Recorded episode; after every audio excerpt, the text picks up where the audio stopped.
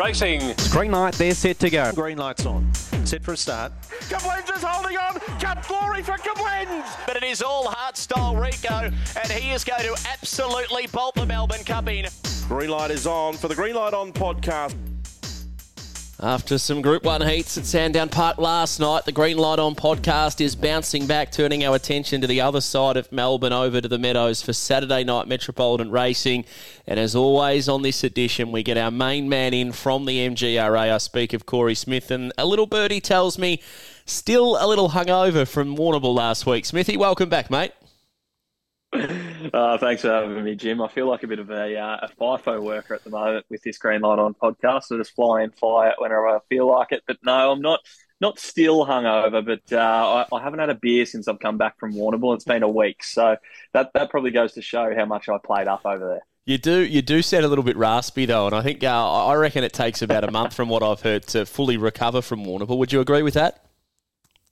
Uh, I reckon a few months. You wouldn't want to do it more than uh, more than a couple of times a year. I put it that way. But uh, no, it's a good week down there, and everyone puts on a good show. And the greyhound racing was exciting too. But uh, yeah, it was good. Good to have a week off and uh, and put the feet up.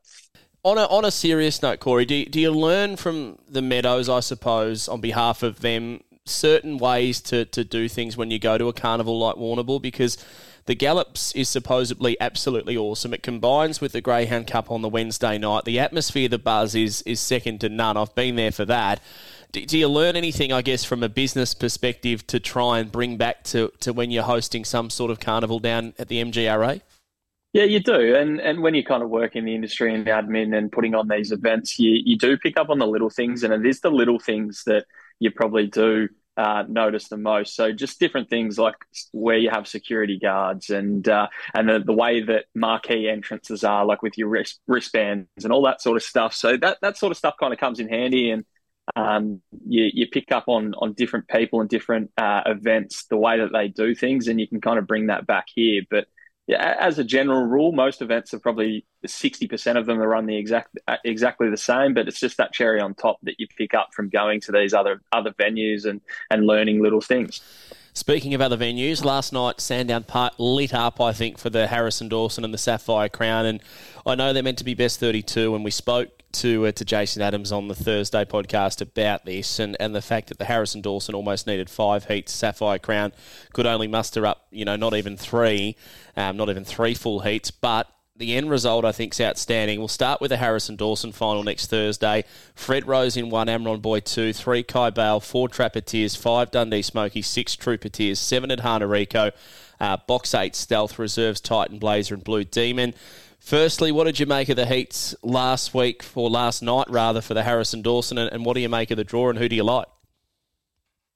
Yeah, as you said, it was obviously a little bit disappointing with the Sapphire Crown not getting full uh, full numbers in there, but the top end talent was was supreme, and most of that top end talent has managed to find its way into the into the draw. And then the Harrison Dawson is an absolute cracker as well. Any race that you see Amron Boy, Trapper Tears, Trooper Tears, Stealth, Dundee, you could you could just keep reeling all of them off. To be honest, it's a it's an absolute cracker. The box draw is an interesting one. You got speed drawn in the middle and out wide, and then Amron Boy drawn down near the inside where he wants to be. So you can cut it in in plenty of different ways. Obviously, I, I have a fair soft spot for Amron Boy. I think he's an absolute superstar, and anytime he's drawn down the inside, he's he's going to be hard to beat. But there's some serious talent throughout the race, and uh, a couple of greyhounds on the rise that I don't think we've seen the best of yet. And credit to Daniel Hibbard, who came on the podcast last week as well for, for Thursday night, and, and he was really pushing Trooper and Trappeteers. And to be honest, I, I thought Amron Boy would get the better of Trooper, but um, even though Amron Boy got that drag down the back, Trooper was able to go past. But yeah, at this stage, I'm leaning to Amron Boy. Sapphire Crown, I mean, only three heats. I didn't mind that because the the stars were on show. Wow, she's fast. Baby JC, Kelsey Bale, they all qualify. Magic Muffin comes up with box number one uh, in the final. So it's such a, a deep sapphire crown. All of the big names there.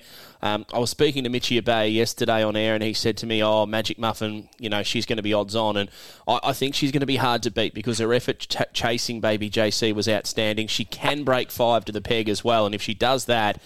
She's she's well and truly on her way. Now, the surprise for Mitchell Bay when he opens up the computer this morning will be Magic Muffins opened up uh, around about four dollars forty in box one to win the Sapphire Crown. Even though she's not one of the big names, um, I think she's an up and comer. And the only reason you're getting that price, in my opinion, Corey, is the fact that everybody knows Kelsey Bale, Baby JC, and wow, she's fast. They're cult figures, they have a following, and therefore uh, the bookmakers will always open them shorter than they should be.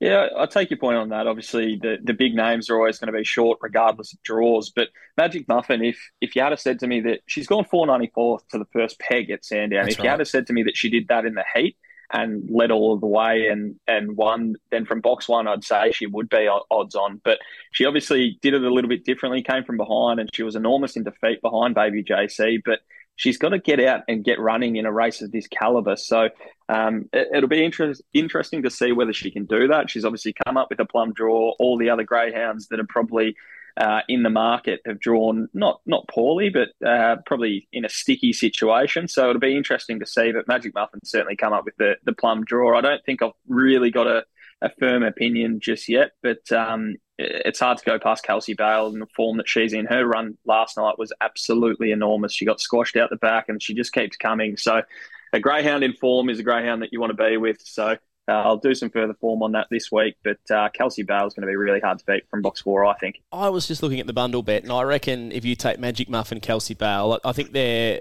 they're the two just purely based on the draw. They're closest to the rails. Baby JC, well, she's fast, are going to rely on luck. You're getting over even money. So, and look, you'd be really surprised if the winner doesn't come from from that big quartet at the top of the market. So I think that that may well be the way to go. Let's get back to the Meadows and run of the week from last Saturday night run of the week. To my disgust, I can hear you sort of coughing and splattering, but we're going to let you off, Smithy, because uh, that's that's just Warrnambool recovery. I've been told it's fairly normal. Um, let's have a listen to Navarino last uh, Saturday night. I thought this win was huge. Um, I was on Quested Bale, so I was a little bit disappointed that Navarino did go as well as, as he did, but he'd sort of been promising this since joining the Thompson Kennel, and he was outstanding last week. Here it is. And they're racing, jumping well on the inside was Push Up King, but Quested Bale flew out from the yellow and will lead to the first turn by two lengths. Navarino got a beautiful run across to second and chases out after the leader. Push Up King back to third. Then came Kanji Gander on the rail, and they're three or four clear of Gusta Bale. Why not Jules Air Outlaw and Gangster Paradise? Leader Quested Bale, but here comes Navarino and went whooshka, raced away. Navarino opens up for a big win by six. Second, Quested Bale. Third across the line. It was a big was win, and, and I reckon, Smithy, that's exactly what Navarino's been threatening to do. Run home was big on a track that, that was clearly rain affected. I know you weren't there on Saturday night, but um, it was sort of like a middle of winter type of track. So uh, I thought that win from Navarino was absolutely massive. Yeah, it was. It's uh, it's a type of greyhound that may need a little bit of luck early in a lot of races, but there's plenty of them around at the moment. It's got a big engine and a big future, Jim. Saturday's preview. All right, let's do it. Saturday night preview. Probably 11 winners, one or two dead heats, and who knows what else at the Meadows on Saturday night. First at half past six. Uh, let's begin with race one. I'm with Never Be Alone, number three. I just think, again, is going to make uh, its own luck. A very, very reliable beginner. Uh, she leads nearly every time she steps around, and even though she's only won two out of 21, she's been placed 13 further times, banked $26,000, and she can push that sort of 30 even around the Meadows. Now, I think that could be enough to see her go well. The track conditions, that, that thick mud that they were running through last week, did not suit her, so I'm expecting her to be hard to beat. Close watch on the pink, who's got a big motor. Yeah, this I was actually a little bit taken aback to be honest when I was doing the form and I saw Never Be Alone at only one two times. I feel like this greyhound's uh, been competing in really good races and running really nice races, but uh, it's obviously been without winning. But definitely on top for me. I think she leads pretty comfortably. And uh, like you said, if she gets conditions to suit, then she'll uh, she'll be holding on. I think. In 17 of 21, roughly, uh, judging by the, the watchdog position in running, she's led at about the halfway mark. So that's I think why we sort of think well she's won more than two races, uh, leading at that point of a race. You know when the whips are cracking 17 times out of 21, but you know exactly what you're going to get there. Race number two. Now this is a mixed six and seven final. Interesting race. How do you how do you pull this one apart, Smithy? Because they're very even. Yeah, this is a really tough one to be honest, Jim. It's obviously a final, so you've uh, you've seen them all go round uh, last week, but uh, this is probably uh, from a punting perspective. I'm probably going to stay away from it. I have a bit of an opinion of the two, ten and black. I think there's plenty of races for that dog to win around the meadows, and um, I've landed with the eight Raven Owl. I, I don't know where the dog gets to in the run. It's it's a bit of a sticky draw, obviously, but uh, I think I think it probably has the most upside out of the greyhounds in this race. So I'm with Raven Owl, but I, I respect Tan and Black. So in other words, I'm getting splinters, Jim. Yeah, open up your black book. Um, I'll do you a favour. Open up your black book, grab a pen, put Fabs Max Potato, Tan and Black in there, both as dogs who are going to win races over 600 metres. So I'm not exactly sure how this one's going to play out because there's lots of strength, not a hell of a lot of speed. Um, I'm sort of leaning with I, I, think the front runner in the race, Redeemer Blue, number six. But yeah, the last the last 100 metres, um, I will be a little bit concerned, but I think he's best form enough to win this race. Number three, uh, Umberto's the even money favourite, drawn box number eight, but it's a deep race. You've got Exalted, who absolutely loves the Meadows in box number one. Um, I think he grows a leg here. Nelvin Bales, I think, an up and comer who races really consistently, and Shimmer Shadow in box four. So I really don't know. They they were the four that I was tossing up between, and, and I'll be honest, Smithy, I haven't really got any further than than breaking down that four. I think the winner might come from there. I have an enormous opinion of Shimmer Shadow, to be honest, mm. Jim. I think it's going to be an absolute superstar. The times been running, obviously made the Ballarat Cup final in behind Kelsey Bale, and uh, it's only having its ninth start. So there's plenty of upside there. I'm leaning towards Shimmer Shadow, but I do have plenty of respect for Umberto as well, who uh, has handled wide draws previously, jumps nicely. Uh, yeah, look, it's a tough race once again, but uh, Shimmer Shadow just for me. I reckon I'm going to tip Nitro Bale to run a place. Um, I keep jumping on this dog. Maybe he's, he's on the way out. I'm not 100% sure because he hasn't won for a long time. But I, I don't think it's a race you can back big energy because he's going to be really short. Um, 28.93 at Sandown last time. Hasn't raced for a month. So there's a little bit of a question mark hovering over the top of him. And he doesn't always begin like he began last time. And I, I reckon you, are probably going to get more a place on Nitro Bale than you are for big energy to win. Therefore, off the cherry draw, um, best form here would see him run sort of a, a 30 dead. And I think that would be enough to to see Nitro Bale go well, and he's been jumping from horror draws week in, week out. Yeah, I was, I was having a little giggle then because I feel like you've just read exactly what I've got written down here. I, I think Big Energy is obviously the one to beat. There's not many greyhounds that have broken 29 seconds and then come to the Meadows in a mix 4-5. But uh, drawn well, Big Energy hard to beat, short enough. But Nitro Bale is the way I want to play it, particularly place heavy. I think it may be a bit of a sitting duck if Big Energy lobs in behind, but uh, Nitro Bale is probably the better bet, the place for me. Do you reckon the, the three's named after that song? I think it's Big Big Energy. You know that the song. No, I don't. I don't know it, Jim. But maybe you can sing it for me if you like. Say, I think that was the problem when I just uh, sang it. Then it didn't sound anything like it actually does. But uh, maybe Google or or do something with that song. I think that's maybe where the naming came from. Uh, forget about that race five. Let's get on. Uh, Ailey Bale. I think she's lost her way. Um, she's the two dollar favourite here. Um, very, very, very winnable race for her. But I, am not one thing I'm not liking is when she leads, she burns the candle. I think at the first end can't finish it off, and then when she comes from behind, she's maybe not strong enough to win over 600 metres. So she almost needs to lob in the perfect place, sitting sort of leaders back, and maybe just maybe Roman Blazer sets that tempo for her to be able to run him down. Um, but then you've got Andre Bale, who's a, a really nice type on the up, but didn't finish it off over 600 last time. So again. Um, I'm a little bit unsure as to what to do. I think Ailey Bale could get that perfect run this week. Yeah, I've got Roman Blazer on top. I definitely think it leads this race. As you said with Ailey Bale, you don't really know what to expect or, or what her best racing pattern is. I, pro- I, think we probably could have said the same thing about Kelsey Bale about six months ago when she led, she'd tire, and when she came from behind, she could produce the biggest runs you've ever seen. She started to put it together. So I expect Ailey Bale to put it together, particularly in the care of the Delbridges. 600 metre racing is just their domain basically. But uh, as he said, Andre Bale, I think, is the map dog of the race. So I could see a scenario where I back both Andre Bale and Roman Blazer and just wait for Ailey Bale to uh, to perform over this track and distance. Race six, I'm going with Fab's Vegetable on top number three, and I want to I want to have a little bit of a chat about Yachi Bale because. I reckon credit goes to Mark and Lisa Delbridge to have got this boy to win a Melbourne Cup because you look at his form prior, you look at his form post the Melbourne Cup, and he does not look like a Melbourne Cup dog in any way, shape, or form. And even last week, loomed up at Sandown Park, Sunnyside Zeus in front. He looked to have him cold. Didn't really run out the 600 metres. Um, he hasn't got the speed to get into place, and yet he, he won that Melbourne Cup, and he now sits there with three quarters of a million dollars in his bank. It's it's an incredible training effort to get him.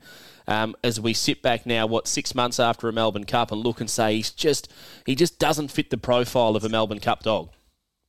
Yeah, it's a it's an interesting one. He's obviously uh, he's obviously won seven hundred and forty three thousand, so there's no way I'll be knocking the dog. But you think of most absolute top liners as having some sort of attribute, whether it's a Koblenz with his early speed or mm. a Fernando Bale or or the strength of a Feral Frankie. And Yachi Bale is probably still trying to figure out what his strength is. Obviously, it's, it's in the back half of his races, but he's got to lob close enough. And, and whether he can start jumping nicer uh, over the 600 metres on these bend starts, that'll be the difference between him becoming an out and out superstar and probably nudging that, uh, that million dollar barrier, or whether he just uh, becomes just a really nice greyhound, which he is now. Again, this is a tough race. Um, for me, I'm really interested to see who told Shorty uh, at its second run over the 600 metres. I think if he can jump and find the front, uh, he can be a really big player in this one. So I'm leaning towards who told Shorty, but again, it's probably a race that I'm not super keen on, and I think quaddy players will be going pretty wide in this one. Yeah, I reckon you go through Yachi Bale's starting price 210, 390, 310, 460, 370 in his last five. Hasn't won any of them, but I think he, he does look, even the comment from the Watchdog reigning Melbourne Cup winner, so he does have that following because of what he did uh, on that special night in November. Race seven, Sportsbet heat number three of the 600 metre heats. I, I like these 600 heats because you're always always going to get greyhounds coming from all over the place. Mapunga Mustang, I think he's not a 600 metre dog, but they're obviously trying to get him in front and get his confidence up. Bell Violin's the hardest greyhound to catch in the world, and Hara Skipper's sort of heading down that path as well. but um, oh, I'm going to go Hara Skipper, um, not with a huge amount of confidence.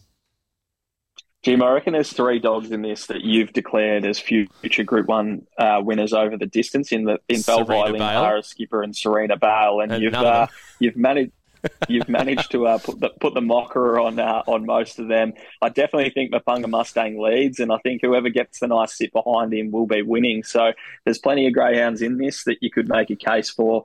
Um, I am leaning towards Mapunga Mustang just because I just want to be in front, to be honest, in a race like this because there's so many question marks with some of the others and, and whether they can uh, put it all together or not. Trainers are now paying me to make sure I make no silly comments about their dogs being our future potential stars because it does fall apart. Is there a dog right now that you think sitting there just watching, going through the grades that could be the next big thing? It's a tough question. Uh, it, it, yeah, good question without notice. I think uh, from the staying ranks, there's a greyhound up in New South Wales that's uh, a littermate to Trooper and Trappeteers, and that's I think it's called Like Wildfire. Who uh, just what he just he honestly he just walks out of the boxes and just absolutely storms home. So if he can uh, if he can step up in distance and I, I think he'll uh, he'll set the world on fire like wildfire for me, Jim. But uh, there's plenty of greyhounds that you could make a case for. I think that those two mentioned, Trooper and Trappeteers, I definitely think it's the most exciting litter that there is in Australia at the moment. You are a genius. I tell you that. I threw that question at you with no notice whatsoever. Um, I didn't even realise like wildfire had started racing, but a little birdie told me not too long ago he is the best dog in that litter, or very, very close to it, and that is a huge statement. So we shall see what happens there. But um, I think everybody's just just diving for the black book now to put like wildfire in there. Two starts, two wins in New South Wales. Uh, race eight on with Titan Blazer. I just think his class might shine through here. Now, this is confusing me because is Titan Blazer going to race, do you think? He, he's obviously reserved for the Harrison Dawson. He raced on Thursday night. He hasn't been scratched yet. I probably should have uh, probably should have sent a message through to the Gibbons whether he's going to be scratched or not. If he's not scratched, I'm with Titan Blazer. If he is scratched, I think that the race sets up perfectly for dragging in. So I'll uh, I'll wait for scratchings to come, but that's the way I'm seeing it. Yeah, because he did get a run as a reserve last night. So whether or not they bat the old boy up, we'll just have to wait and see. We'd have to assume, I suppose, at this point that he is going around if he's pulled up well. Uh, race number nine, again tough race. I think that's the order of the night. Uh, Saturday night Capitaliser's the runner that I'm with. Um, you look at the form and say 26.63 at Warragul, Jimmy. Why why are you tipping this thing to win a metro race? Um, the track was was horrible. It was harrowed. It was pouring rain. Um, you had to completely forgive the times. Best of the night was run by Transponder, who I reckon wasn't that far off a record run, and it was 26.01 the time came up. So I think Capitaliser's got the speed to lead, but I, I do have the concern that the red could get a beautiful run through here, Shadow's Secret. But they're the youngsters coming up against the more seasoned campaigners. Yeah, I was. Uh, I'm glad you mentioned that Warragul time because it, it certainly sticks out in the uh, the form guide. It's probably more of a 25-63 run than a 26-63 run. So uh, definitely take notice of that, and that's that's one thing that uh, we probably need to improve on with with the way that we uh, broadcast our races is is the track conditions in that sense because that's a long way off the time that Capitaliser would have run with that run on a different sort of track. So I'm glad you brought that up, Jim. Uh, my tip for the race is an each way bet, mainly the place one by four, one by five, however you want to play it, and that's on Crystal Bale. Uh, just has plenty of early speed and just runs places around this journey for fun, I think. So why can't we, as an industry, put in the form guide? We, we have the penetrometer readings throughout a meeting. I think for, for welfare they do them four or five times a meeting. I could be wrong, but they definitely definitely take the penetrometer reading throughout the meeting. Why why can't we be like the thoroughbreds? And if it is a harrowed track and it is heavy, let's put in the form guide. Let's have our ratings and say it's a heavy ten let's have a good three or a fast two or whatever it might be. Because at the end of the day, the average punter is going to look at that and go, well, Capitaliser 26.63 wouldn't win a tier three. It's never going to win at the Meadows Saturday night. And especially if that was his first start, because he'd go somewhere next time. Uh, 90% of punters who just read the form and don't look into it are going to say, well, he's no chance. And I think that's that's a false reading on the track's behalf. Uh, look, I'm all for this, and I'm going to continue to advocate for it and uh, talk about track conditions, especially in those sorts of uh, scenarios. You don't see it often, but when you do see it, you you'd really like the punters to have more information. So that's probably our job uh, in the media to do it at the moment. But yeah, I'll, I'll keep advocating for it to go in the form guide. I, that's for sure. I'm going to pose this question on uh, the Spotify edition of this podcast. There'll be a question saying, should it be in the form guide, a, a track rating um, in the form guide for each and every start? Let us know your thoughts because if we can get enough people, you know, suggesting that that should happen, it might be something that we can we can move forward to, and maybe even sort of mingling in with the GOTBA, who who are trying to do things for, for the industry moving forward. That's something we can we can look into. But I think there's definitely a place for it. Race ten. Um, this is my best bet of the night. Now, you might think I'm a little bit mad, but I'm going with number two, Gucci Girl, and I think the red's going to give the lead straight to the front. The red's going to go to the lead rather, and Gucci Girl is just going to get the most beautiful run if she can track to leaders back. And I think from there there. Um, her Horsham form is is outstanding, and we had Graham Glass on the pod not too long ago, and he gave her a very, very, very big push as a greyhound who's a little bit funny, but with a massive motor. So I think she's drawn well. Yeah, I'm not going to say you're uh, a bit weird for that because I've got Gucci Girl as my second selection. I've got Quested Bale on top. I'm this week, I guess I'm just trying to find leaders, to be honest. I'm going back to that tried and true formula, and I think Quested Bale leads uh, quite comfortably in this one. So I'm, I'm with Quested Bale, but I certainly wouldn't talk you out of Gucci Girl, that's for sure. Race 11, Queen Goldstein for me, number two, I think can track into the race with a bit of 600 metre form, can be strong at the end. Um, with Slingshot Woody, who I think uh, if it doesn't lead, it'll be very, very close to it and will run a good race up in distance. Race 12, City View Bistro, the best food at uh, that sort of area around Broadmeadows, I reckon, on a Saturday night. Um, who wins the last, mate? Because it's a pretty even race. I'm sort of leaning to the value of Wipe the Tears. Uh, I think Slingshot Hogan's a deserved favourite, so I apologise to Emily as a party for tipping hers in the last two. But uh, yeah, Slingshot Hogan on top for me.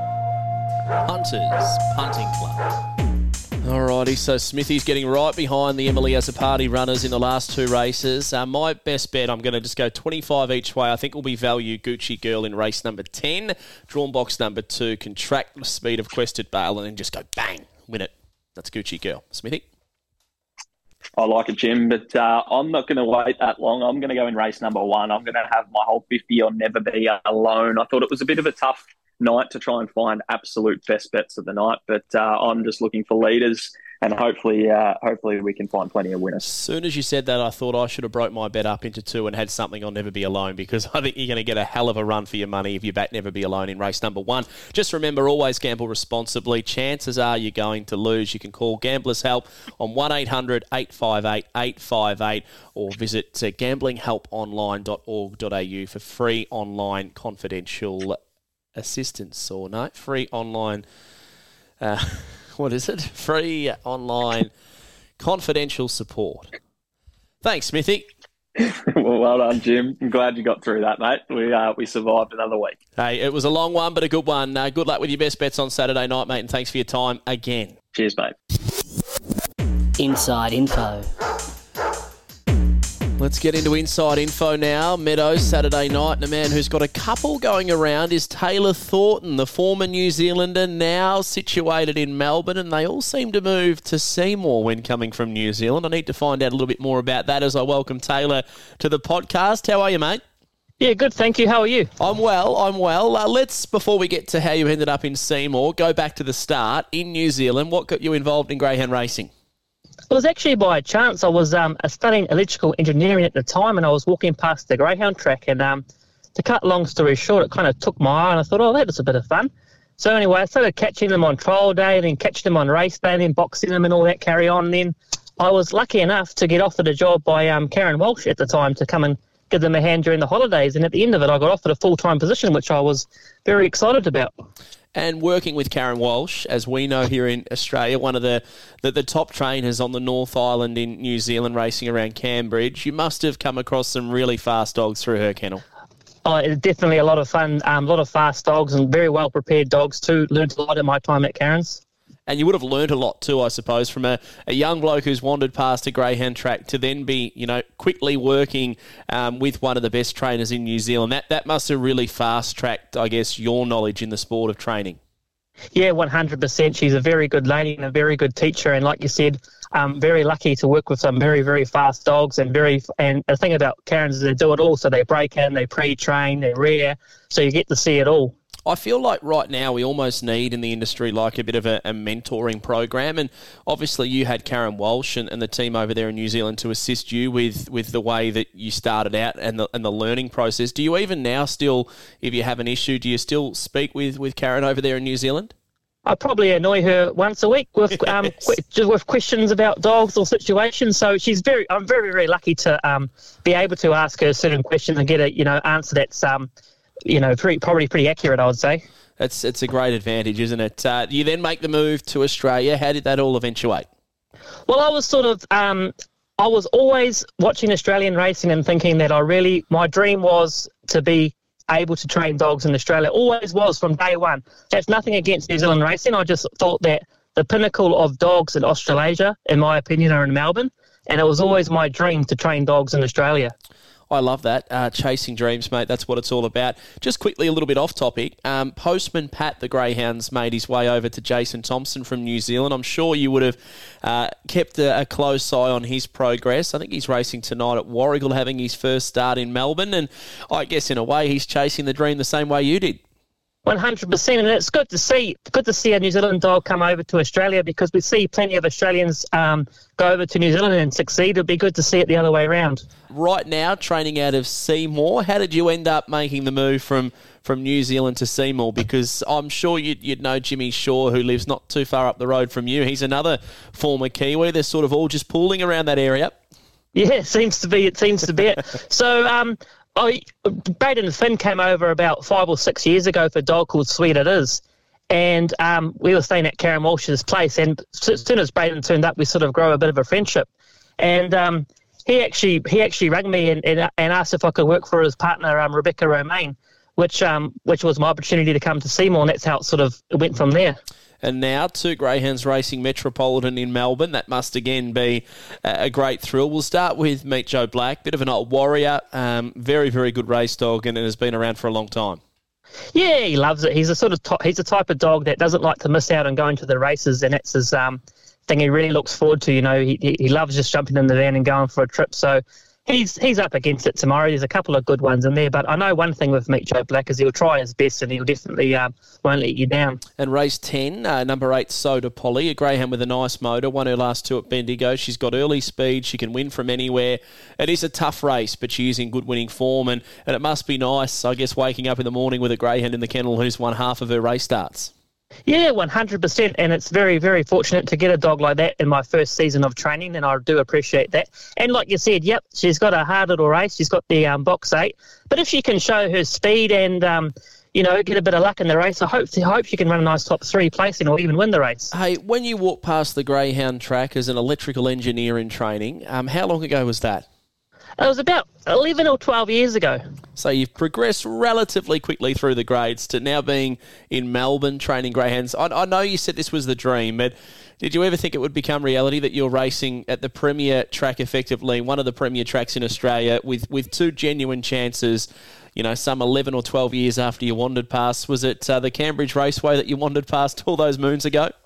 Yeah, I was Auckland Raceway, Manukau, Manukau races, but close enough. New Zealand's a small place, and um, yeah, well, that's exactly it. I'm, I'm, I'm absolutely like when you race at something like the Metropolitan races, like you alluded to, it's actually an honour to race there. Not many people get the opportunity, and not many people have dogs potentially fast enough. So it's a, I'm actually feel blessed to be able to race at the at the Meadows, and I really do um, have the respect for the racing. It's it's a wonderful way to look at it. In the eleven or twelve years that you've been involved in the sport, who would be the, the best couple of greyhounds that you've seen between Australia and New Zealand? The best the best greyhound ever was I, I reckon I've I've seen in New Zealand was a dog called Thrilling Brat.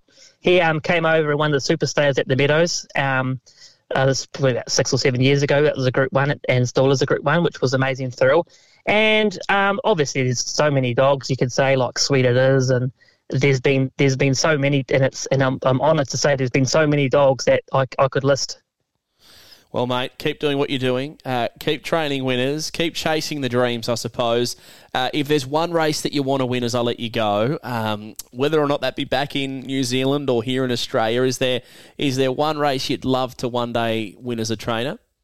Well, I would love to win the Melbourne Cup, but um, I would love to also win the million dollar chase. So if I can knock those both off, I'll be very happy. And then, then what about travelling back to New Zealand to pinch a race over there? What would be the number one race you'd love to win in New Zealand? Do you like the silver collar, the staying race? Yeah, I was, I was going to say I like to win the silver collar because um, Karen prides herself on being a, sta- a trainer of stayers and she gets a lot of thrills out of it. And she has sort of made the silver collar her own over the last 10 years. Um, and it's a, it's a, it's a different kettle of fish to try to try and train a seven seven nine meter dog, and there's a lot of skill involved. So I'd love to I'd love to be able to do that. I know one trainer, Jerry O'Keefe, who is pretty much dedicating his life now to the silver collar. It it uh, comes to about middle of the year and or sort of over the, the, the, Christmas break over here, and he starts to make his preparations to try and win a silver collar because he won it back to back with Ring the Bell. So very very special race, mate. It's been great to have a chat and, and learn a little bit about your involvement in the sport. And as I said not too long ago, keep chasing those dreams in the the great sport of greyhound racing. It's been a great story thus far.